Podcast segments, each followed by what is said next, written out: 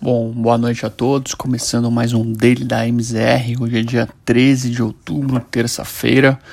Os mercados europeus, no primeiro momento, as bolsas europeias operaram em queda ao longo desta terça. O principal índice europeu fechou em baixa de pouco mais de 0,5% após a dinâmica relacionada ao Covid pressionar os agentes do mercado financeiro.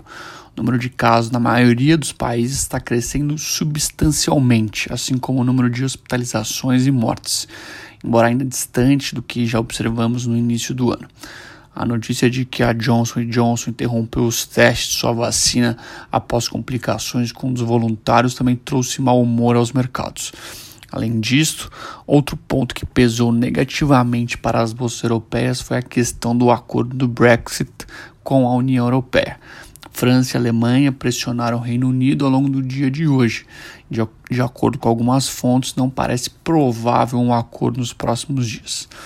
O período de transição do Brexit se encerra no dia 31 de dezembro. Já nos Estados Unidos, os principais índices americanos fecharam o dia em leve queda.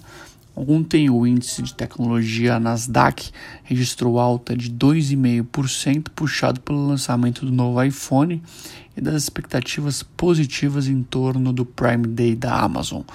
Hoje, no entanto, o noticiário ruim do ponto de vista de novos casos gerados na pandemia e as notícias pouco animadoras sobre, as, sobre algumas farmacêuticas pressionaram os índices. Além disto, fica cada vez mais claro que não devemos ter um acordo entre democratas e republicanos antes das eleições para a criação do novo pacote fiscal nos Estados Unidos. Do ponto de vista local, o dia foi positivo para o mercado de ações brasileiro. O Bovespa registrou alta de mais de 1% e voltou ao patamar dos 98 mil pontos. Na máxima do dia, encostou em 99 mil. Um dos principais motivos dessa alta foram os bons desempenhos de Petro e Vale, mas principalmente das ações de varejo online como B2W e Magazine Luiza.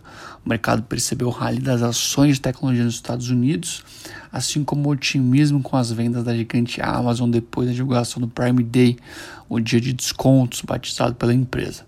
Na máxima do dia, o atual presidente da Comissão Mista da Reforma Tributária, tributária estendeu a data para avaliação do texto para o dia 10 de dezembro e disse que até lá o relator entregará uma proposta. Na parte de juros, o dia, ao longo do dia de hoje observamos uma queda em toda a curva de juros brasileira. Contraste com o cenário externo, os contratos curtos e mais longos apresentaram quedas após a ação conjunta do Banco Central e do Tesouro Nacional. BC afirmou que aceitará agora um limite de até 600 bi de reais na rolagem das compromissadas com vencimento no dia 29 de outubro. Fato este que deve gerar um aumento de demanda por parte dos agentes em títulos públicos. Além disso, o Tesouro divulgou começar a ofertar LFTs com vencimentos em 2022 e não mais em 2023.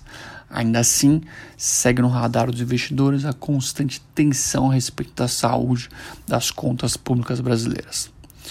Do ponto de vista cambial, mais um dia ruim para a moeda brasileira versus as principais divisas no mundo. Real apresentou desvalorização de quase 1% e encerrou o dia cotado a R$ 5,57.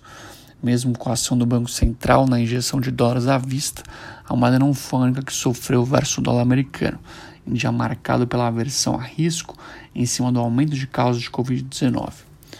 Alguns países europeus, como a República Tcheca, impuseram restrições ainda mais fortes à população, gerando preocupações com o desenrolar da doença. Como dito anteriormente, o fato da Johnson Johnson divulgar a paralisação, paralisação dos testes da vacina também geraram ruídos extras, e de modo geral a moeda americana se valorizou versus os pares. Por fim, o IFIX teve uma pequena alta de 0,02%, fechou o dia cotado a 2.808 pontos.